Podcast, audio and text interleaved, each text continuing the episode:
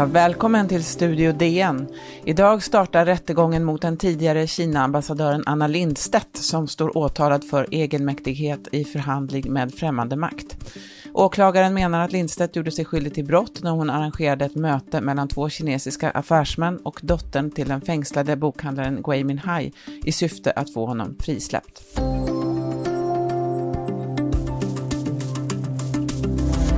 Det är en väldigt allvarlig sak när en anställd på utrikesdepartementet eh, både blir polisanmäld, det har dock inte skett från UDs eller regeringskansliets sida, eh, och att åklagaren eh, har bestämt sig för att starta en rättegång mot en anställd på utrikesdepartementet. Ja, det där var Ann Linde, utrikesministern, till Sveriges Radio i december förra året när åtal hade väckts. Ja, det händelseförlopp som har lett fram till den rättegång som nu inleds i Stockholms tingsrätt väckte stor uppmärksamhet när det blev känt. Det inträffade i januari 2019 i Stockholm då den dåvarande ambassadören i Peking, Anna Lindstedt, ordnade ett möte i syfte att få den svenska medborgaren och bokhandlaren Gui Minhai frisläppt från fångenskapen i Kina. Vice chefsåklagare Hans Irman vid Riksenheten för säkerhetsmål menar att Anna Lindstedt agerat utanför sitt mandat och därför brutit mot lagen. Anna Lindstedt själv nekar till brott och har sagt att hon välkomnar rättegången. Om hon fälls riskerar hon två års fängelse. Vi återkommer till mötet i Stockholm, men bakgrunden till att det alls genomfördes var, är ju det svåra konsulära ärende som Sverige har sedan flera år tillbaka. Torbjörn Pettersson, tidigare Kina-korrespondent, du har följt det här fallet. Varför fängslades Gui Minhai? Det vet vi ju egentligen inte. Han hade han hade ju skrivit många böcker med kritik mot den kinesiska ledningen och han hade publicerat böcker som andra hade skrivit med kritik också. Och så kidnappades han från sin bostad, semesterbostad i Thailand i oktober 2015. Eh, och bara några månader senare så dök han upp i, kinesisk, i en kinesisk tv-sändning och där tvingades han liksom erkänna brott som han påstod hade hänt för många, många år sedan, att han hade kört på en person och dödat den personen. Och det här hände ju då vid en tid när den kinesiska ledningen mer eller mindre hade satt i system att låta inte bara regimkritiker utan eh, sexköpare och småtjuvar och drogmissbrukare paradera i tv. Eh, alltså skämmas i tv, de fick ingen rättegång men de skulle skämmas i tv. Och när Gui Minhai då nästa gång dyker upp i kinesisk tv, då gör han det med en ny bekännelse. Och den gången så gällde det då påstådda brott om att han hade distribuerat olaglig litteratur eh, i Kina. Och sen slutligen då när han döms till fängelse i februari i år, då får han tio års fängelse för underrättelse till främmande makt. Så där kan man då börja ana att vad det kanske handlar om. Vad vet vi på vilket sätt Sverige har försökt få honom fri? Alltså från början, det var ju väldigt svårt att säga därför det var alldeles tyst. Och Sverige och UD sa det är tyst för att tyst diplomati pågår. Men den var inte särskilt framgångsrik för ingenting hände.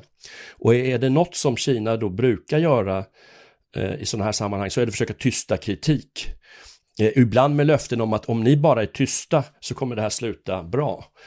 Eh, men det finns då andra fall när det, när det har visat sig att det egentligen är, är bättre och mer framgångsrikt att vara högljudd. Och man kan möjligen tro att kinesiska myndigheter inte bryr sig om Eh, protester från utlandet, men det gör de. Och särskilt om det liksom är många protester från, från olika håll och kanter. Och det är därför det är så viktigt för, för Sverige att få med EU i sådana här sammanhang. Just det. Det här ärendet har ju verkligen påverkat de svensk-kinesiska relationerna. Anna Lindstedt då, hon blir ambassadör i Peking 2016. Hon får ju då av naturliga skäl också ägna väldigt mycket kraft åt, eh, åt det här ärendet. Hon är en ansedd diplomat och har en 30-årig karriär bakom sig på UD på flertalet, flera ambassader runt om i världen. Hon har också varit chefsförhandlare på klimatområdet. Men i Peking så ombeds hon avbryta sin tjänst i förtid enligt uppgifter i förundersökningen och det ska bero på hur hon hanterade precis det här ärendet. Hon accepterade under vintern 2019 att ta ett nytt jobb som 20, Agenda 2030-ambassadör Eh, men innan hon eh, lämnar Peking och fortfarande är i tjänst så arrangerar hon då ett möte som äger rum i Stockholm. Dit kommer två kinesiska affärsmän, eh, en som heter Kevin Liu eh, det är en man som har visat ett väldigt stort intresse för Sverige och svensk musik, svensk kultur. Han har introducerat nyckelharpan i Kina, men han har också en rad uppdrag eh, inom eh, massa bolag, varav flera sen visar sig vara helt overksamma. Han har en affärspartner som heter John Mewella med lankesisk bakgrund. Till det här mötet eh, så kommer också Angela Guay, då bokhandlarens dotter, som flyger in från eh, London, hon bor i England. Eh, vad händer då enligt Angela Guay som du har intervjuat, eh, Torbjörn, vad händer i Stockholm? Alltså det är, det är ju otrolig röra. Det är ju middagar eh, som hålls och middagar som ställs in och, och det är möten och hemliga möten som äger rum och löften som avges och, och vredesmod och ilska. Men om man kokar ihop det där eh, ner till det viktigaste så var det ju då Kevin Leos medhjälpare, den här mannen med eh, lankesisk bakgrund, Eh, som sa till Angela Gway att jag har goda nyheter till dig, men först så måste din pappa dömas i en rättegång till några års fängelse.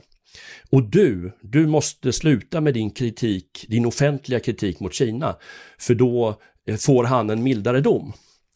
Eh, eh och, men, men, och Angela Gway lyssnade, men det dröjde inte särskilt länge, säger hon, innan hon hon misstrodde dem. Hon, hon trodde inte på de där löftena. Hon, hon, hon sa att hon kände igen ett mönster om att de alltid krävde, den kinesiska sidan alltid kräver att hon ska vara tyst och hon får ingenting i, i utbyte mot det. Men hon sa också, när jag intervjuade henne då eh, nyligen, att eh, hon blev uppmuntrad av ambassadör Anna Lindstedt att gå med på förslaget.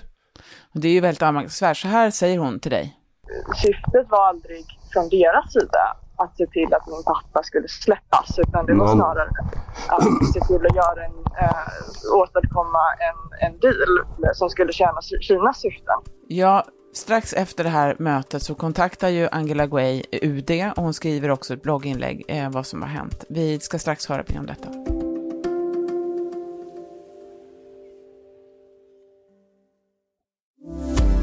Ja, när utrikesdepartementet i januari får veta från Angela Guay att eh, det har hållits ett möte i Stockholm för att få bokhandlaren Gui Minhai fri, då kallar de genast hem ambassadören Anna Lindstedt.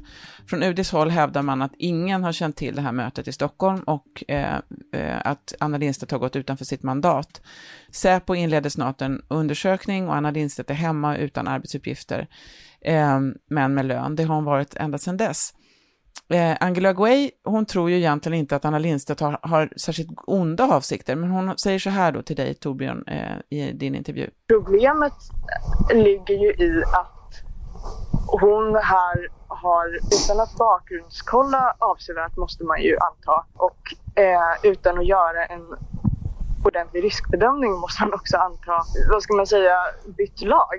Lånat ut sig för eh, kinesiska intressen och att hon även då har blandat in, att hon aktivt har dragit in mig eh, på liksom oärliga och oklara grunder. Ja, just det. Hur, hur mår Angela Guay idag, Torbjörn? Ja, det är klart att det här har präglat henne mycket. Hon har ju kämpat för sin fars frigivning under många, många år och eh, eh, också blivit, kan man säga, folk har försökt tysta henne, eh, berättade hon eh, också i intervjun. Eh, efter det här mötet som hände då på Sheraton för drygt ett år sedan så upp, eh, fick hon uppmaningen att byta bostad av säkerhetsskäl. Och sen bara kort senare så ser hon då genom fönstren hur en man står och filmar, videofilmar in på henne. Och hon tog det som uppenbart att det var liksom meningen att hon, att hon skulle se honom och att hon skulle förstå att eh, signalen var vi vet var du bor. Så folk har försökt eh, få henne tyst, tror hon. Och hon tror ju, hon tror ju att det är eh, kinesiska Eh, intresse som ligger bakom. Så hon har ju haft en ganska jobbig situation och hon har tvingats göra avbrott i sina studier. Hon doktorerar ju i, vid universitetet i Cambridge. Hon har tvingats göra avbrott i sina studier ett par gånger, eh, månads, eh, flera månader långa avbrott, också inför rättegången. Hon har haft vissa hälsoproblem. Mm.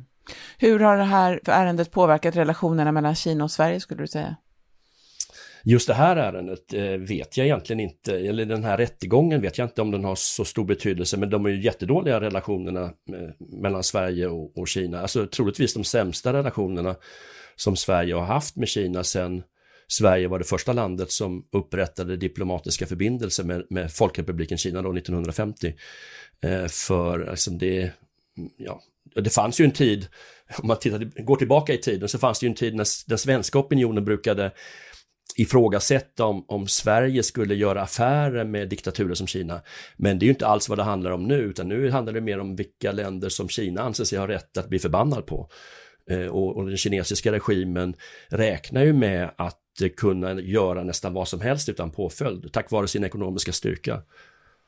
Ja. Nu inleds alltså den här rättegången med åtta planerade rättegångsdagar, eh, var den sista precis efter midsommar, en reservdag. Det är ju första gången just den här lagen prövas. Den finns med i brottsbalkens 19 kapitel där det, handlar, där det är eh, brott då som involverar rikets säkerhet. Eh, så att det finns ingen praxis kring hur den här lagen tillämpas. Ungefär eh, två tredjedelar av de här rättegångsdagarna ska vara öppna enligt domstolen. Och det kommer att vara en del eh, förhör då med eh, både diplomater, Angela, Angela Gui ska också höras. Eh, och eh, man, en viktig fråga här är ju vad, som handlar om vad visste man egentligen på utrikesdepartementet? Det är ju, frågan är hur självständig Anna Lindstedt var när hon gjorde det här. Vad, vad vet vi om det hittills? Alltså, jag vet inte vad vi vet. Jag vet inte vad vi vet egentligen. Det, det, utifrån sett så ser det lite märkligt ut om ingen enda person på UD skulle ha känt till det här. Eh, men däremot så kanske inte den högsta ledningen på UD kände till det. Men det är ju bara eh, gissningar. Men det verkar ju väldigt, vad ska man säga, väldigt olojalt att lämna en ambassadör i det sticket också. Det finns ju några ambassad, eh, bland ambassadörer och tidigare ambassadörer så verkar det finnas också de som, det finns ju de som har slutit upp bakom Anna Lindstedt. Eh, vad, vad menar de? Eh, de skrev en eh, debattartikel i DN då i början på året och de sa eh, att eh, ja, men det är ju en ambassadörs eh, rättighet att söka kreativa lösningar på svåra konsulära problem. Men alltså i det här fallet eh, så verkar det ju faktiskt inte som att det var en lösning som presenterades på mötet där i Sheraton. För det var ju ganska ensidigt. Eh, dels skulle Angela Gui eh, tystna med sin kritik mot Kina och dels skulle hennes pappa dömas till fängelse. Det, liksom, det fanns ingenting annat.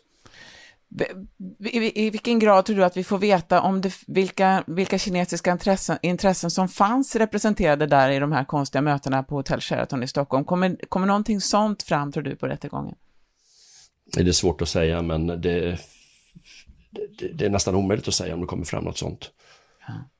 Vet vi någonting då om själva, om vi återgår till det som eh, det här handlar om, om Gui Minhai, hur det här ärendet har påverkat hans möjligheter att bli fri och hur, om, om, hur mår han? Vet vi, vad vet vi om det? Vi vet ju ingenting om det.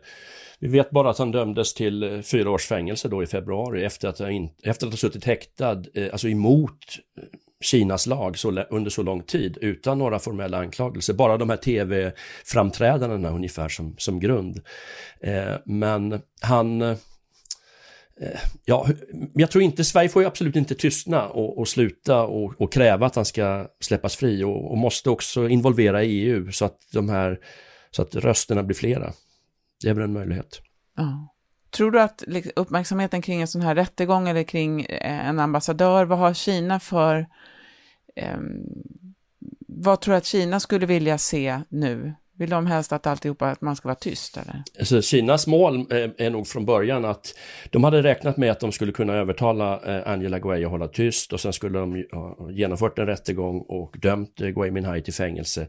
Och, de har, och, och, och, det skedde inte för att hon har inte gått med på det. Och sen skedde ändå, sen kom ändå domen i år och nu hade de räknat med att nu har, nu har vi dömt Gui Minhai till fängelse och, och förresten så sades det då också i samband med den domen att han hade avsagt sig sin svenska, sitt svenska medborgarskap och blivit kinesisk medborgare. Men enligt, eh, alltså, för att göra det så krävs det en ansökan till svenska myndigheter och en sån ansökan har inte kommit. Så i, den svenska synen är ju att han fortfarande är svensk, oavsett vad kineserna säger. Men kineserna säger att han är kinesisk och därför stoppar de svenska tjänstemän från att komma in i Kina och få bestyrkt att Gui Minhai verkligen vill avsäga sig sitt eh, eh svenska medborgarskap. Och det där är en ny taktik som Kina har börjat med nu för att försöka eh, undgå internationell kritik och säga att det är deras egen medborgare som de har dömt, eh, dömt dömt eh, till fängelse. Stort tack för det, Torbjörn Pettersson. På måndag handlar Studio DN om det nya fältsjukhuset i Göteborg och hur det fick hela Salgrenska att svaja. Studio DN görs av producent Sabina Marmulakai, exekutiv producent Augustin Erba, ljudtekniker Patrik Miesenberger och teknik Oliver Bergman från Bauer Media. Jag heter Sanna Thorén Björling. Trevlig helg!